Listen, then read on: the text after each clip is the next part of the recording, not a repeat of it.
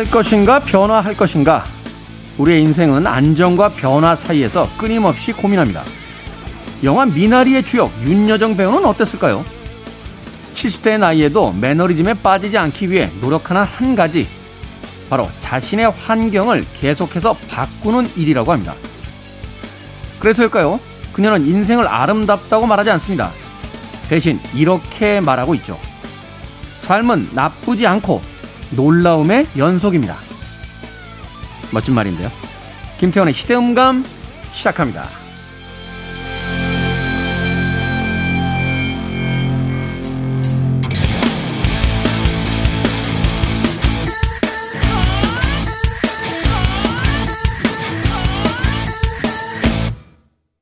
그래도 주말은 온다. 시대를 읽는 음악 감상회 시대음감 김태훈입니다. 자, 윤여정 배우. 지금 영화 미나리를 통해서 인생의 최정점에 가 있는 배우입니다. 지난 4월 12일 포브스와 인터뷰에서 이런 이야기를 했더라고요. 요 삶은 나쁘지 않고 놀라움의 연속입니다. 사람들은 언제나 결과를 쳐다보고 그 결과의 놀라움에 그 사람의 삶을 어, 미화시키는 어, 경향이 있습니다. 근데 윤여정 씨가 살아온 삶에 대한 어, 본인의 담담한 고백을 들어보면 그녀의 삶이 결코 녹록치 않았다 하는 것을 알 수 있습니다. 특히나 그 인터뷰 기사 중에서 가장 인상적이었던 것은요. 미국에서 결혼 생활을 마치고 돌아왔을 때 한국에선 이혼한 여배우에게 아무도 배역을 주려고 하지 않았다 하는 이야기가 있었습니다. 굉장히 힘들었던 시절이었고 그 힘든 시절을 온전히 살아냈기 때문에 지금의 영광이 있다 하는 것을 알 수 있는데요.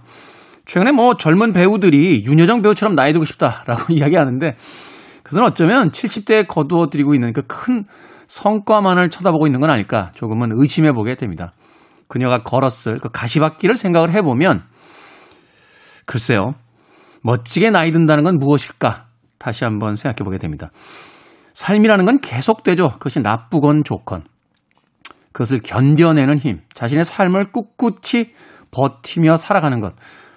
그것이야말로 가장 놀라운 것이 아닐까 하는 것을 70대의 한 배우가 우리에게 알려주고 있는 게 아닌가 하는 생각 들었습니다. 삶은 나쁘지 않고 뭐 그닥 좁진 않지만 그렇다고 해서 여전히 음, 살아볼 만한 가치조차 없는 것은 아니다. 나쁘지 않았다. 좋지는 않았지만 그렇다고 삶이라는 건 어, 포기할 만한 그런 것은 아니다. 라는 녹록치 않은 관록의 이야기가 담겨져 있고 그러면서 놀라움의 연속이다. 놀라움이라는 것은 긍정적인 놀라움도 있겠습니다만 자기 삶에 닥쳐온 또 다른 변화마저도 놀랍다. 변화한다는 것은 언제나 흥미로운 것이다. 라고 이야기하는 아, 백전노장의 관록이 담겨져 있는 이야기가 아닐까 다시 한번 생각해 보게 됩니다. 자, 이제 월요일 오전이 되면 아카데미 시상식이 우리나라 시간으로 열리겠죠. 어, 미국에서 이제 일요일 저녁에 열리는 시상식이니까 부디 기분 좋은 수상의 소식이 있기를 진심으로 기대해 봅니다. 작품상도 좋고 감독상도 좋고 다 좋은데요. 자신의 인생을 최선을 다해서 산 배우가 70대의 나이에 전 세계 영화인들이 꿈꾸는 그 자리에서 멋진 트로피를 받고 정말 멋진 수상 소감을 우리에게 남겨주길 다시 한번 기대해 보겠습니다. 자, 김태현의 시대음감, 시대 이슈들 새로운 시선과 음악으로 풀어봅니다. 토요일과 일요일, 일라디오에서는 낮 2시 5분, 밤 10시 5분 하루 두 번 방송되고요. 한민족 방송에서는 낮 1시 10분 방송이 됩니다. 팟캐스트로는 언제 어디서든 함께 하실 수 있습니다. 자, 윤여정 씨는 삶은 나쁘지 않고 놀라움의 연속이라고 했는데 그녀의 수상만큼은 별로 놀랍지 않을 것 같습니다. No surprised. 라디오 헤드입니다.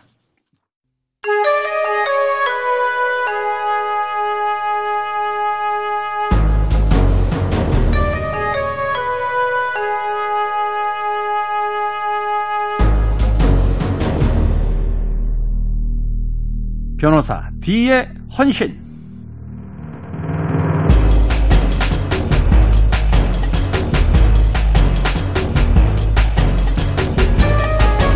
영국의 시인 바이런은 이렇게 말했습니다.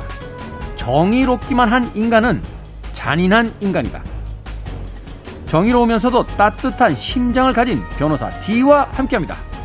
우리 시대 주목해볼 만한 사건 이야기 변호사 D의 헌신 도진기 변호사님 나오셨습니다. 안녕하세요. 안녕하세요. 도진기입니다. 자, 변호사님이 뭐 정의로운 분이라는 것은 우리가 다 알고 있습니다만 아주 바쁜 일이 있어서 길을 지나가는데 아주 소소한 불의를 목격한다. 누군가가 이렇게 자꾸 옆 사람을 이렇게 툭툭 치면서 괴롭히고 있는 아주 소소한 불의를 목격한다. 어떻게 하시겠습니까? 소소한 불의가 좀 애매하네요. 뭐 사람 크게 다치거나 했으면 당연히 신고를 할 텐데 그죠. 소소한 불의. 그렇죠. 누군가에게 어떤 피해를 준다거나 하는 일이 있었을 때 어찌됐건 우리가 참 일상 속에서의 그 소소한 불의, 뭐 큰 불의에 대해서야 모두가 공분하는 거기 때문에 뭐 바로 신고를 하고 뭐 또 시민들이 갑자기 모여들어서 우리나라 또 시민들 그런 정의로운 어떤 일이 필요할 때는 또 굉장히 단합도 잘 되잖아요. 네. 그렇죠. 삽시간에 모여들어서 무엇인가를 행동을 하는데 이 소소한 불의가 있을 때 참 애매한 것 같아요. 네. 행동의 기준을 어떻게 잡아야 될지가.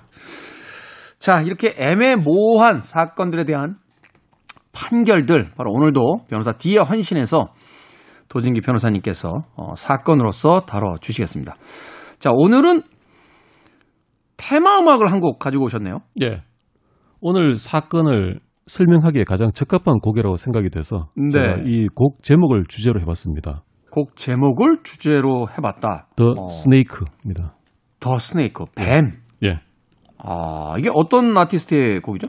알 윌슨이라는 사람인데요. 네. 이게 사실 청취자분들이 익숙하신 곡이에요. 음. 이은하 씨 아시죠? 이은하 씨. 예. 저도 굉장히 팬인데 이은하 씨의 그 최진사 댁 셋째 딸 아, 아주 토속적이고 흥겨운 가사와 리듬. 최진사 댁의 딸이 셋 있는데 그 중에서도 셋째 따님이 제일 예쁘다던데 이렇게 나가는 거죠? 네. 그래서 사랑을 쟁취하는 그런 스토리인데 이게 번안곡이고 그 원곡이 이 알 윌슨의 더 스네이크입니다. 아, 근데 이, 이. 원곡의 가사는 전혀 다른 살벌한 내용입니다. 아, 원곡은 굉장히 살벌한 가사의 내용을 담고 있다. 네. 근데 이 음악을 오늘의 테마 음악으로 가지고 오신 이유는 사건하고 관련이 있겠죠? 그렇습니다. 오늘 1부, 2부에 걸쳐서 말씀드리는 사건과 내용과 좀 부합한다 싶어서 제가 선정을 해봤는데요. 네. 가사를 먼저 한번 말씀을 드리기 이렇습니다. 어떤 길 가던 마음씨 착한 여성이 얼어 죽으려는 뱀을 발견해요. 얼어 죽으려는 뱀, 뱀. the snake. 네. 뱀이 막 살려주세요 그러니까 이 뱀을 이렇게 감싸 안고 집으로 데리고 옵니다. 네. 그리고 꿀도 주고 우유도 주고 살려놓은 거예요. 음. 그리고 밖에 나갔다 들어와서 보니까 뱀이 살아나길래 너무 기뻐서 이 여성이 뱀을 끌어안습니다. 네. 그러자 뱀은 여성을 깨물어 버립니다. 물어버립니까? 예. 독사였고요. 그 여성이 독이 퍼져서 죽어가면서 묻습니다. 내가 널 구해줬는데 너는 왜 날 물었니? 이렇게 물으니까 뱀이 그렇게 말합니다.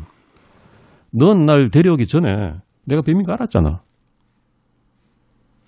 어, 이거 순간적으로 약간 소름 돋는데요. 네. 슷하네요. 어. 그래서 오늘의 사건을 좀 가장 설, 설명을 잘 해주는 곡이라는 생각이 들었고요.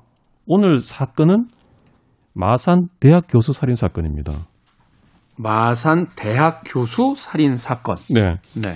개요가 이 범인은 원래 무기수 출신이었어요. 무기수. 네. 근데 이 자신을 구명해준 대학 교수 선배가 있었는데 이 사람한테 돈을 요구하다가 돈을 빌려주지 않는다는 이유로 무참히 살해한 사건입니다. 아, 그러니까 무기수였던 그, 어, 인물을 마산의 그 대학 교수가 구명을 해서 이제 추- 출소를 시켜줬는데 그렇습니다. 출소를 시켜준 그 은인에게 찾아와서 돈을 빌려달라. 네. 라고 하니까 아, 돈이 없다. 라고 거절을 하자 자신을 감옥에서 구명해서 출소시켜준 그 무기수면 평생을 감옥에 있어야 될 사람인데 네. 이런 사람을 구명해준 자신의 어떻게 보면 이제 거의 인생의 은인 같은 인물을 살해해 버렸다. 네, 그렇습니다. 이 사건 자체는 2004년 7월 26일 날 발생했습니다. 피해 당한 그 이모 교수가요. 네. 방학을 맞아서 이제 원래 서울의 유명 대학 교수셨는데 마산에 고향 내려와서 술집에서 지인들과 술자리를 가집니다. 네. 지인들 두 명 있는데 이 범인 이름이 공개됐기 때문에 말을 하겠습니다. 전용술이라는 사람인데 전용술이라는 네. 피의자. 예, 이렇게 같이 술을 마시다가 동석했던 지인 두 사람이 화장실에 간 사이에 이 교수를 무참히 살해합니다. 어. 그러니까 이제 네 명이서 술자리를 하다가 그 중에 한 명이 자신을 구명해 준 이 마산의 그 대학 교수인데 나머지 일행 두 명이 잠시 화장실을 간 사이에 단둘이 남게 되자 살인을 한다. 네, 그렇습니다. 여기서 이제 이 전영술의 어떤 그 이전에 얽힌 인연 악연을 좀 말씀드릴 수 있을 것 같은데요. 네. 전영술이 원래 이제 마산에 비교적 잘 사는 집에서 태어난 애였어요. 음. 빗나가 가지고 고등학교 1학년 때 예전 여자친구와의 그 교제를 반대한다는 이유로 그 여자친구의 부모를 폭행합니다. 거기서부터 일단 폐륜이 시작이 되는군요. 네. 퇴학당하고 형도 살고. 그러면서 나중에 출소한 다음에 이 여성을 다시 찾아갑니다. 음. 약간 스토킹 범죄 같은 종류죠. 말하자면 이제 그 악의 집착이 굉장히 강한 인물이었군요. 네. 아침 9시 출근하던 이 여성을 당시 이제 19세였는데요. 칼로 협박해서 근처 골목으로 끌고 간 다음에 현장에서 무참히 살해합니다. 그리고 도주하면서 도피 자금을 마련하기 위해서 택시 운전사를 상대로 강도짓을 하고요. 네. 또 아무 상관없는 구멍가게 주인의 딸, 여기도 19살로 나오는데 이 딸을 가게에서 인질로 잡고 경찰하고 대치하다가 경찰이 뛰어드니까 또 이 여성을 칼로 찌르기도 합니다. 이뭐 강력범 중에서도 최고 수준의 강력범이네요. 예, 그래서 이례적으로 이, 이 전용수리가 당시에 미성년자였는데도 불구하고 1심, 2심이 사형을 선고합니다. 1심과 2심에서 사형을 선고한다. 너무 악성이 높다고 했어요. 그렇죠. 이건 뭐 그런데 대법원에서 무기징역으로 감형이 되는 겁니다. 그래도 미성년자니까 어, 대법원에서 일단은 무기징역까지는 감형을 해주겠다. 네, 이때가 이제 1975년이었고요. 네. 형을 받고 복역하다가 형이 징역 20년으로 감형이 또 됩니다. 음. 그러고는 93년도에 가석방이 되는 거예요. 네. 이 과정에서 이 이모 교수가 은혜를 베푸는 겁니다. 이 전영수리하고는 초등학교, 고등학교 2년 선배고 고향 사람이었어요. 네. 단지 그런 이유로 좀 친했었던 이유로 계속 여기 무기수 후배를 면회를 가고 편지도 왕래하고 또 이 교수 신분으로 탄원서를 계속하고 여로에 이제 선처를 노력을 기울인 거죠. 네. 그래서 무기에서 20년으로 감형이 되고 다시 또 가석방 되는까지 이런 겁니다. 음. 나와서 이 전영수리는 부모님이 남겨준 상속재산을 다 탕진하고 극단적인 선택을 하려고 합니다. 음. 그때도 이, 이 교수가 달려가서 뜯어 말려서 겨우 목숨을 살려놓습니다. 네. 근데 그 뒤로부터 이 전영수리가 돈을 요구합니다. 이모 교수에게. 예. 말하자면 이제 도와주니까 이제 자기의 끈이 이 사람인 거예요. 오직 이제 기댈 곳은 또 자기의 주변의 사람들은 다 떠났고 부모님이 물려주신 재산도 다 탕진을 한 상태니까. 네. 그러니까 이 교수 입장에서 괜히 이런 자와 인연을 맺은 거죠.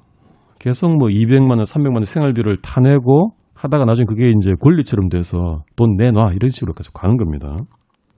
그리고 나중에는 사업 자금 내놔라고 하니까 교수가 못 견디고 알았어 내가 사업 자금 줄게라고 마지 못해서 이렇게 합니다. 음. 근데 사업 자금이라는 게 한두 푼이 아니잖아요.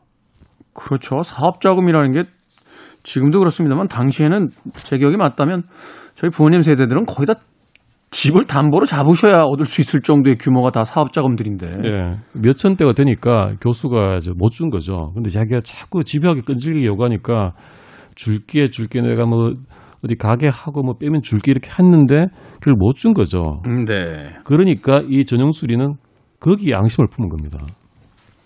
이게 양심을 품을 일입니까? 이해가 좀 안 됩니다만. 예. 그래서 이 그날도 이 흉기를 미리 준비를 하고 술집에 들고 갔던 겁니다. 네. 그러고는 지인들이 자리를 비운 사이에 이렇게 범행을 무참히 저지른 거죠. 음. 그리고 또 도주를 합니다. 어떻게 됐습니까? 그 이후에. 도주하면서 또 비싼 짓을 합니다. 또 택시 기사 상대로 택시 강도를 하는데요. 네. 이번에 또 택시 기사를 또 무차별적으로 가해를 해서 현금 8만 원과 택시를 훔쳐서 달아납니다.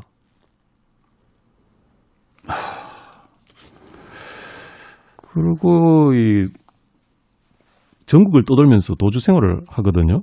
그 경찰이 얘를 또 도주 자금이 있어야 될 테니까 또 크고 작은 범죄들을 계속 저질렀다는 이야기. 계속 합니다. 노숙도 어. 하고. 네. 그래서 경찰이 어, 현상금을 500만 원까지 걸고 수배를 했고요. 그러다가 이제 어느 공원에서 시민이 제보를 합니다. 전영수를 네. 봤다 해가지고 경찰이 그제야 찾아가서 이 전영수를 체포를 한 겁니다. 음, 이게 2004년도인 거죠. 그렇습니다. 시민의 제보에 의해서 드디어 전용술이 이제 검거가 됐다. 네. 아. 전영술은 당연히 재판을 받게 되겠죠. 이 재판에서 태도가 좀 또 특이한 반응 보입니다. 요즘 웬만한 그 살인자도 재판에서는 적어도 겉으로나마 반성한다 이렇게 하지 않습니까? 어떻게든 뭐 형이라도 좀 낮춰보고 싶은 마음들이 있을 테니까 네. 사실은 뭐 그 프로파일러들이 이제 소시오패스다, 사이코패스다라고 이제 판정을 한 그 피의자들 같은 경우도 자규적인 연기라도 하잖아요. 네. 최소한 네. 네 근데 이 전영술이는 재판에서 이렇게 진술합니다. 이 교수가 매번 도와준다고 말만 하고 실행을 안 해서 신의와 진실을 무너뜨렸다. 이 교수는 스스로 배금주의적인 사고에 집착했다. 여기 배금주의가 여기서 나올 단어는 아닌 것 같은데요. 이건. 네. 예, 어처구니 없는데요. 그래서 자기는 별것 아닌 걸 요구했는데 이걸 거부해서 스스로 원치 않은 길을 가는 결과를 낳았다. 그래서 그 약속을 배반하고 무력으로 눈먼 자를 응징했다. 이렇게 얘기를 합니다. 소위 이야기해서 뭐 자신이 무슨 자경단이나 슈퍼히어로다라고 지금 진술하고 있는 거 아닙니까? 네, 그렇죠. 사회적 악을 자신이 처단했다 이렇게 지금 이야기하고 있는 거잖아요. 네. 그래서 하, 판사가 보기에 너무 반성하는 태도가 없고 그 범행 자체도 미리 칼을 준비하는 등 계획적인 범행이 확실하다. 그러네요. 그 칼을 무엇보다- 준비했다는 것 자체가 이제 계획 범죄라는 이야기네요. 네. 무엇보다 은인이잖아요, 은인. 그렇죠. 은인을 상대로 이렇게 돈을 요구하다가 범행을 저지른 것에 대해서 배신성이 크다라고 해서 좀 이례적으로 사형을 선고합니다. 이례적이라고 표현하셨습니다만 저희들의 상식으로는 이건 당연히 사형이 선고될 만한 그런 범죄인데요. 그렇죠. 근데 이제 이때가 아마 2004년이기 때문에 그죠? 이때는 2000 좀 음, 21세기 들어와서는 사실 이제 사형 선고라든지 또 사- 이런 일들이 그렇게 많지는 않았죠. 네, 그렇습니다. 네. 이때 사형 선고하면서 판사가 판결문에 이렇게 썼는데 좀 인상적이어서 제가 한번 가져와 봤습니다. 세월의 망각 작용으로 죽은 자와 상처 입은 자 그리고 그 가족의 아픔은 잊혀졌다. 반면에 갇힌 자의 고통에 대한 자부심만 남았다. 그래서 이런 자에 대해서 자부심을 베풀어서 맹수보다도 더 위험한 인물인 피고인을 또다시 세상에 나오게 하는 어리석음을 되풀이하지 않도록 사형을 선고한다.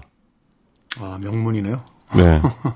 이게 결국 취지는 뭐냐면 이 사형을 실제로 이제 집행이 안 되지 않습니까? 그렇죠. 그래서 사형을 집행을 하기 위한 것보다는 무기를 선고하면 또 나오니까 또 가석방 절차를 밟을 수 있으니까. 네. 세상에 나오지 못하게 하려고 사형을 선고한다 이런 취지를 밝힌 겁니다. 판사님의 어떤 판결문 중에서 어, 시간이 지나고 났더니 이 피의자가 벌였던 그 범죄의 피해자들의 슬픔은 음, 잊혀진 채 갇힌 자에 대한 연민만 남아서 이 갇힌 자를 풀어놨는데 그가 또다시 이렇게 잔악한 행위를 하고 나니 이제는 영원히 사회에서 격리시켜야 될 필요성이 있다. 두 번 다시 똑같은 우를 범해서는 안 된다. 그래서 현실적으로 집행되지는 않겠지만 사형을 선고함으로써 상징적인 어떤 죄를 어, 분명히 부과해야 되고 또한 제도적으로 가석방이 불가능하도록 만들어야 된다. 이렇게 해석할 수 있겠네요. 네, 그렇습니다. 당시에 특히 이제 사형이 폐지되어가는 추세였고 어쨌든 간에 이제 사람 피해자가 한 명인데 이렇게 네. 사형이 선고되는 경우는 많지 않았거든요. 음, 전영술의 그 전력, 이미 한번 여고생을 살해했던 여학생을 살해했던 전력에다가 또 이런 배신성 이런 것들을 감안해서 극형에 처하는 그런 판결이 내려진 거죠. 음, 근데 이 전영술이 이 사형 판결을 받고 확정이 돼서 복역을 하겠죠. 하는 도중에 어떤 본성이랄까 이게 참 사람이 변하지 않는 게 자신의 살인 경험을 책을 써서 내겠다고 합니다. 음악 한 곡 듣고 그 이야기를 계속해서 이어가 보도록 하겠습니다. 네. 오늘 가져오신 곡 듣죠? 알 윌슨의 The Snake 듣겠습니다. 알 윌슨의 The Snake 듣고 오셨습니다. 마산 대학 교수 살인 사건. 뭐이 살인 사건의 전체의 어떤 어, 이야기를 한다면 이제 일부를 끝냈습니다. 전용술이라는 피의자가 어떻게 자신에게 선의를 베푼 마산의 대학 교수를 살해했는지. 자, 김태훈의 시대음감 우리 시대의 사건 이야기 함께 해봅니다. 자, 그 두 번째 이야기가 이제 어, 이어지게 되는데, 자, 감옥에 갇힌 전용술 그 이후에도 또 다른 이야기가 있다고요? 네. 부산 구치소에서 사형수로서 복역하고 있었는데요. 57세에 그 자신의 두 번에 걸친 살인 경험, 짝사랑하던 여성을 또 상대로 또 자기 고향 선배인 대학 교수 상대로 그 두 번의 살인을 소설로 써서 출간하겠다고 한 겁니다. 이게 무슨 헐리우드도 아니고요. 어, 뭐 미국 사회에서 사실은 이런 문제가 불거질 때마다 그 여론이 좋지가 않죠. 아무리 미국이 자본주의 국가이고 뭐 표현의 자유가 있다고 합니다만 분명히 피해를 입은 사람들이 있고 그걸 통해서 여전히 상처가 남아 있는 사람들이 있는데 이거를 소설로 출간하겠다. 이거 결국 쉬운 이야기가 아닌데 이거 예. 우리나라에서 지금 하겠다고 한 거죠. 그렇습니다. 미국에서도 뭐 지난번에 말씀드렸지만 오제이 심슨의 If I Did 이런 그런 책도 한번 나왔었지 않습니까? 네. 오제이 심슨은 어쨌든 간에 적어도 무죄로 판결을 받은 사람인데 전영술은 사형수 신분으로 자기의 어떤 살인 경험 자체를 책으로 써내겠다고 한 겁니다. 근데 우리나라에는 언론 출판의 자유가 있어서 원칙적으로 이걸 막을 수는 없습니다. 그렇죠. 원칙적으로는 막을 수가 없죠. 네. A4 용지로 221장 되는 아주 긴 분량을 썼어요. 221장이면은 이거 장편인 장편 중에서도 그 한 권짜리가 아닌데요. 두 권에서 세 권 정도 나올 수 있는 분량인데. 네, 뭔가 할 말이 많았던 것 같은데요. 이걸 파주에 있는 모 출판사에 발송을 하려고 했습니다. 음. 근데 교도소에서 출판 자체는 못 막으니까 좀 절묘한 게 이 발송 자체를 막은 거예요. 우편 발송을. 아. 이게 이제 발신을 금지할 수 있는 조항이 있나 보죠? 예, 그렇습니다. 행영법상에 어 거짓 사실을 포함하고 있는 내용이라든지 음. 사생활을 침해한다든지 기타 사회 안전 또는 질서를 해칠 우려가 있을 때 발송을 불허할 수 있다 이런 규정이 있습니다. 음, 네. 여기에 근거해서 발송을 불허한 거예요. 네. 불허했더니 전영술이 소송을 한 겁니다. 왜 내 창작물을 바깥으로 못 나가게 하느냐? 네. 어, 이건 표현의 자유를 분명히 침해하는 거다. 소송하겠다. 네. 부산 구치소장 상대로 발송 불허 처분을 취소하라는 소송을 했습니다. 네. 1심에서는 이게 어쨌든 소설 아니냐. 음. 이게 뭐 그리고 음, 소설의 형식을 띠고 있으니까 소설이죠. 네, 소설이다. 그 다음에 뭐 수용 생활에 대한 불만이라든지 피해자에 대한 언급 있고 또 피해자들을 좀 탓하는 내용도 있지만 극히 일부에 불과하다. 음. 그래서 또 나아가서 이걸 보낸다고 꼭 출판된다는 보장도 없지 않느냐. 그렇죠. 뭐 보냈다고 출판이 되면 대한민국의 소설가 아닌 사람이 어떻겠습니까? 그래서 이건 발송 불허 사유는 안 된다라고 해서 전형술이 이깁니다. 아, 여기서는 또 전형술이 이긴다. 참 대한민국 법치국가입니다. 네. 네. 그래서 구치소장이 이번엔 항소를 합니다. 네. 항소를 했는데 항소심에서는 다르게 판단합니다. 아, 말하자면 이제 그 구치 소장이 이제 2심으로 끌고 간 거군요. 네. 원심 판결대로 피해자의 실명이 나오진 않는다. 하지만 이 사, 이 소설을 읽으면 그 피해자를 아는 사람들은 쉽게 그 사람이 누군지 알 수 있다.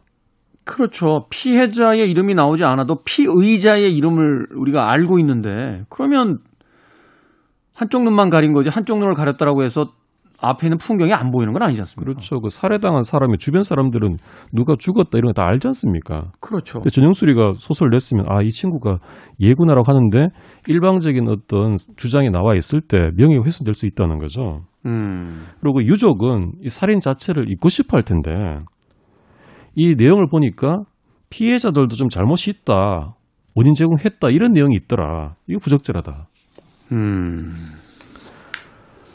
그 부적절하다고 이제 그 설치한 내용을 보면 이런 내용도 있습니다. 사랑이라는 허울 아래 난 만신창이가 되었다.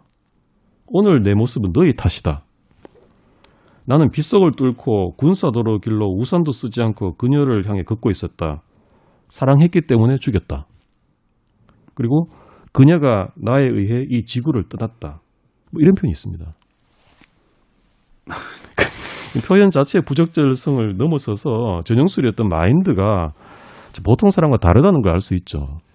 이런 사람들을 우리가 소위 소시오패스라고 하지 않습니까? 이제 공감 능력이 없는 타인의 고통에 대한 어떤 공감 능력이 없기 때문에 그 오직 1인칭으로 그러니까 자기 중심적으로 세계를 모두 다 해석해 버리는 네. 이런 사람들을 이야기하는데 예. 교수 상대로도 그렇겠습니다. 날 우롱하고 농락하다니 만몬신의 노예가 되어 신의를 배신하고 기망하고 양치기 손인의 거짓말이 결국 스스로의 무덤을 팠다. 또 그가 나에 의해 이 지구를 떠났다. 이렇게 씁니다. 마몬신이라는 건 저 악마를 이야기하는 그거 아닙니까? 돈신 말하는 거죠. 그렇죠. 예. 예. 그 이렇게 내용을 보면 저는 이 표현 자체가 뭐 피해자를 명예훼손했다는 걸 넘어서서 이런 마인드를 가질 수 있나 하는 좀 의아함이 들거든요. 일말의 어떤 양심의 가책도 없고 그러니까 소위 그 대중들이 분노하는 그 지점에 대한 어떤 공감이라든지 그 이런 어떤 감정적 그 공감대가 전혀 없는 사람이군요. 네, 그렇습니다. 그래서 그 프로파일러들이 분석하지 않았습니까? 그러면은 이런 피의자라면 이 경우에는 분석했다는 기록은 없습니다. 아, 그래서 제가 오늘 이 전영술이라는 인물을 소재로 이 문학 작품이라고 쓴 데에서 어떤 전영술의 어떤 내면 같은 게 드러나지 않습니까? 그렇죠. 그러니까 우리가 통상 부르는 사이코패스라고 볼 수 있는데 이 사이코패스 이야기를 좀 나눠보기 위해서 이 사건 선정한 면도 있습니다. 사이코패스에 관한 이야기를 나눠보기 네. 위해서. 전영술의 자칭 이 소설은 다행히 이제 2심 판결에 의해서 발송 불허됨으로써 완전히 출간은 좌절됐습니다. 네. 그건 다행인데 이 전영술이라는 사람의 내면을 보면 자신의 잘못에 대한 반성은 일말도 없어 보이지 않습니까? 전혀 없죠. 어, 오히려 뭐 자신의 행위를 지금 정당화하고 있는 거 아닙니까? 네. 피해자 탓을 하고 있고요. 네. 그래서 아까 제가 초반에 그 소개해드린 더 스네이크라는 곡 자체도 어떻게 보면은 이 사이코패스와 그 희생자의 관계를 단적으로 드러내는 면이 있다. 음. 어떤 진실을 우리에게 그 시사하는 바가 있다 생각이 들고요. 이 사이코패스란 게 아주 정의를 하자면 자기 중심적이고 냉담하고 무책임하고 이기적이고 기본적으로 자신의 행동이 타인에게 끼친 피해를 인지를 못하고 죄책감도 후회도 느끼지 못하고 오직 자기 자신만을 위해서 존재하는 음. 그런 사람이라고 정의를 할 수 있거든요. 그래서 그런 이야기들을 하시더라고요. 우리가 사이코패스를 대할 때 우리들의 상식으로 대해서는 전혀 이해할 수 없거나 혹은 어떤 행동을 바꿀 수가 없다. 네. 그러니까 쉽게 이야기해서 뭐 형량을 올리고 뭐 무기징역을 사형을 한다든지 뭐 이런 식의 방식으로는 사이코패스를 대응할 수가 없다. 네. 새로운 어떤 대응의 방식들이 있어야 된다. 네, 그렇습니다.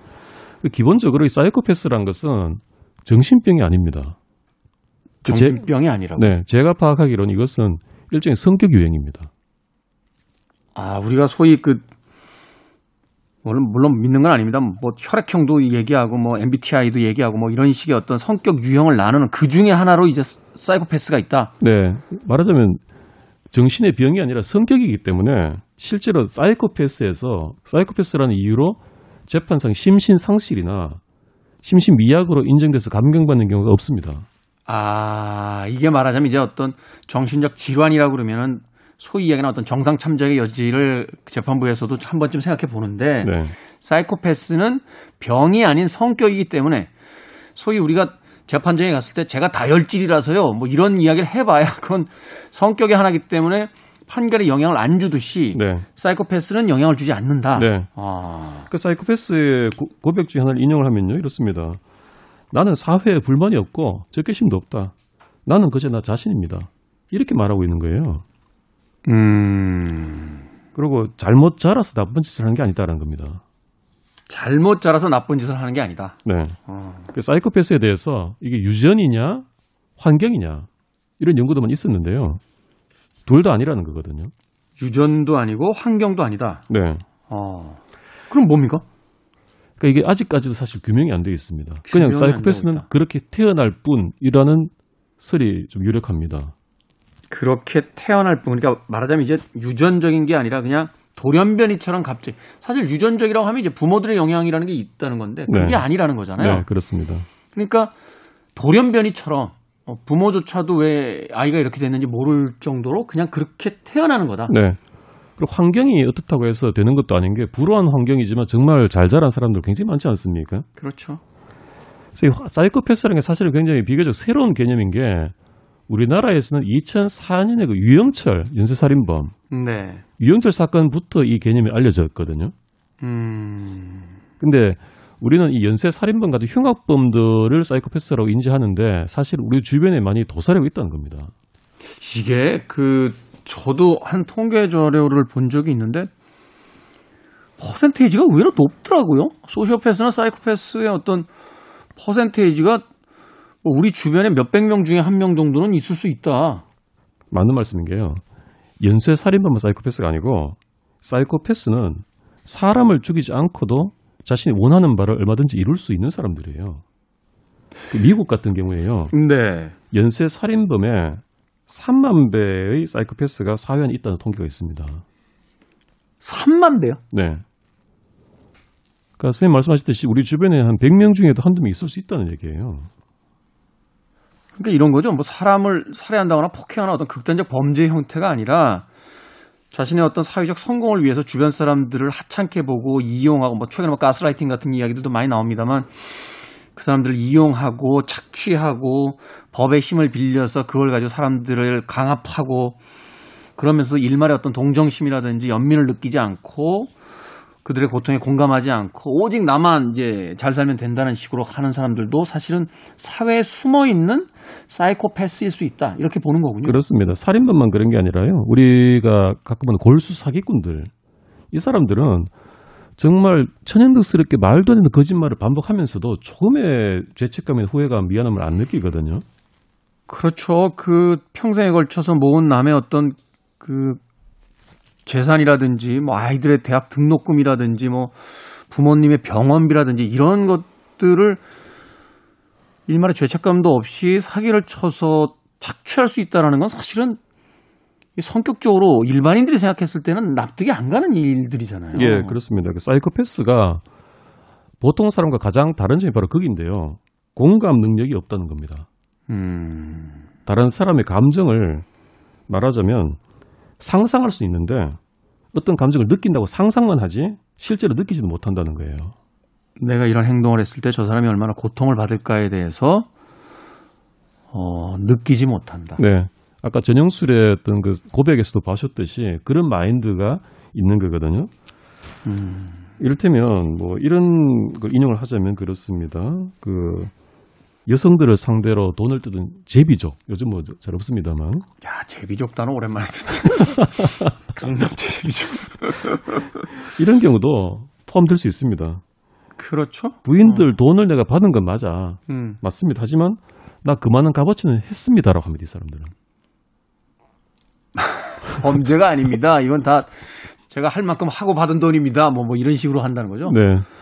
그래서 이제 살인자조차도 내가 그 사람을 찌른 건 맞지만 난 그 사람들한테 인생이 힘들다는 것을 가르치려 했습니다. 라든지 이런 뭐 피해자가 잘못했다라든지 이런 식의 변명을 하고 나온다는 거죠. 음, 그리고 또 하나 사이코패스의 특질이 영화에서는 굉장히 머리 좋은 사람으로 많이 묘사가 됩니다. 그렇죠. 우리가 이제 사이코패스라고 했을 때 어떤 원형을 만들어낸 그 인물이 있죠. 저 양들의 침묵의 하니발 렉터 같은 네네. 네, 아주 그 전설적인 어떤 소설 속의 캐릭터인데. 네. 사실 여기에 또 힌트가 있습니다. 네. 아까 사이코패스가 유전도 아니고 환경도 아니다 그랬는데 뇌 손상 시, 특히 전두엽 손상 시에 이런 모습 많이 보인다는 거예요. 사실 그런 주장을 하는 사람들이 있습니다. 그 Aviator라고 하는 영화의 주인공이었던 유명한 미국의 항공 사업가이자 뭐 유명한 인물이 있는데 이 사람이 굉장히 괴팍한 행동들을 많이 했는데 그 원인 중에 하나가 이 추락 사고 때문에 머리를 다친 적이 몇 번 있다는 거예요. 네. 그래서 뇌의 어떤 그 충격을 받고 이 다쳤기 때문에 그 사람의 어떤 성격이 굉장히 괴팍해졌다라고 이제 후대에 와서 이제 의학자들이 음. 이제 그렇게 추론하는 경우를 제가 본 적이 있거든요. 네. 그래서 IQ 검사 결과 굉장히 사이코패스는 의외로 평균이랍니다. 평균이다. 네. 그래서 머리가 좋은 것과는 무관하다. 생각해 보면 사이코패스들이 이렇게 안 잡힌 사람들보다는 잡힌 사람들이 많잖아요. 네. 하니발 렉터만 안 잡혔지. 그렇게 보면 뭐 이 사람들이 굉장히 높은 지능에 있는 사람. 근데 그런 이야기는 하더군요. 공감 능력이라든지 주변에 대한 어떤 관심 이런 것들이 없고 오직 자기의 이기만을 어떤 추구하는 이런 성격 탓에 집중력이 굉장히 뛰어나고 네.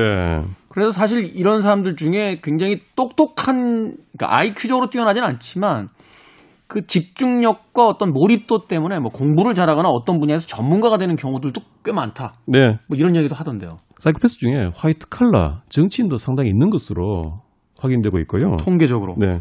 사회적으로 그런 식으로 해서 집중력을 쏟아부어서 성공한 사람들이 꽤 있고요. 네. 이런 사람들을 이제 소위 성공한 사이코패스라고 해서 양복 입은 뱀이라고도 표현을 합니다. 아, The Snake in Suit 뭐 이렇게 됩니까? 네, 그렇습니다. 어. 그래서 어떤 사람들이 이런 사이코패스의 특징 때문에 굉장히 매력적이라고 느끼는 사람도 있고 또 어떤 경우에는 특히 여성들이 이런 경우가 많은데 사이코패스적인 성향을 보이는 사람을 상대로 동정을 품고 나아가서 내가 이 사람을 바른 길로 인도해야겠다라는 생각을 가지는 분들이 있어요. 소위 나쁜 남자 컴플렉스가 생기는군요.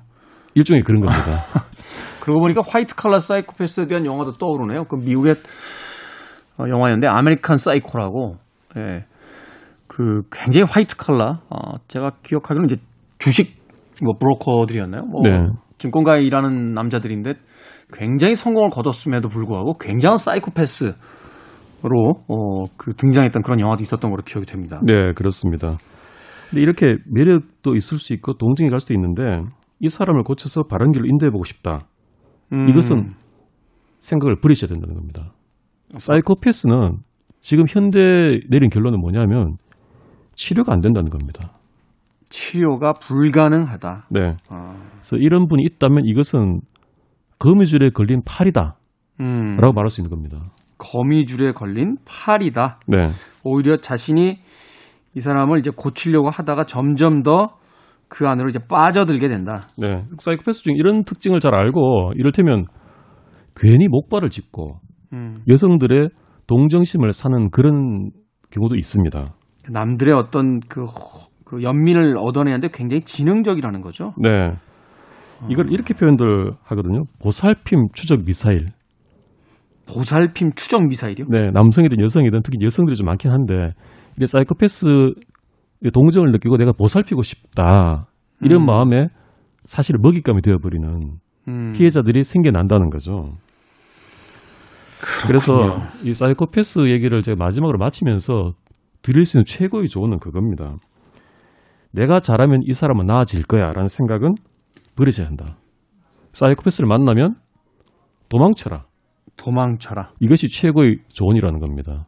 음, 현대의학으로도 고칠 수 없는 그 성격적인 어떤 질환을 내가 어, 저 사람을 바르게 인도할 수 있다라는 믿음은 버려야 한다. 처음부터 길 가다가 뱀을 만났으면 데리고 오지 말라는 겁니다.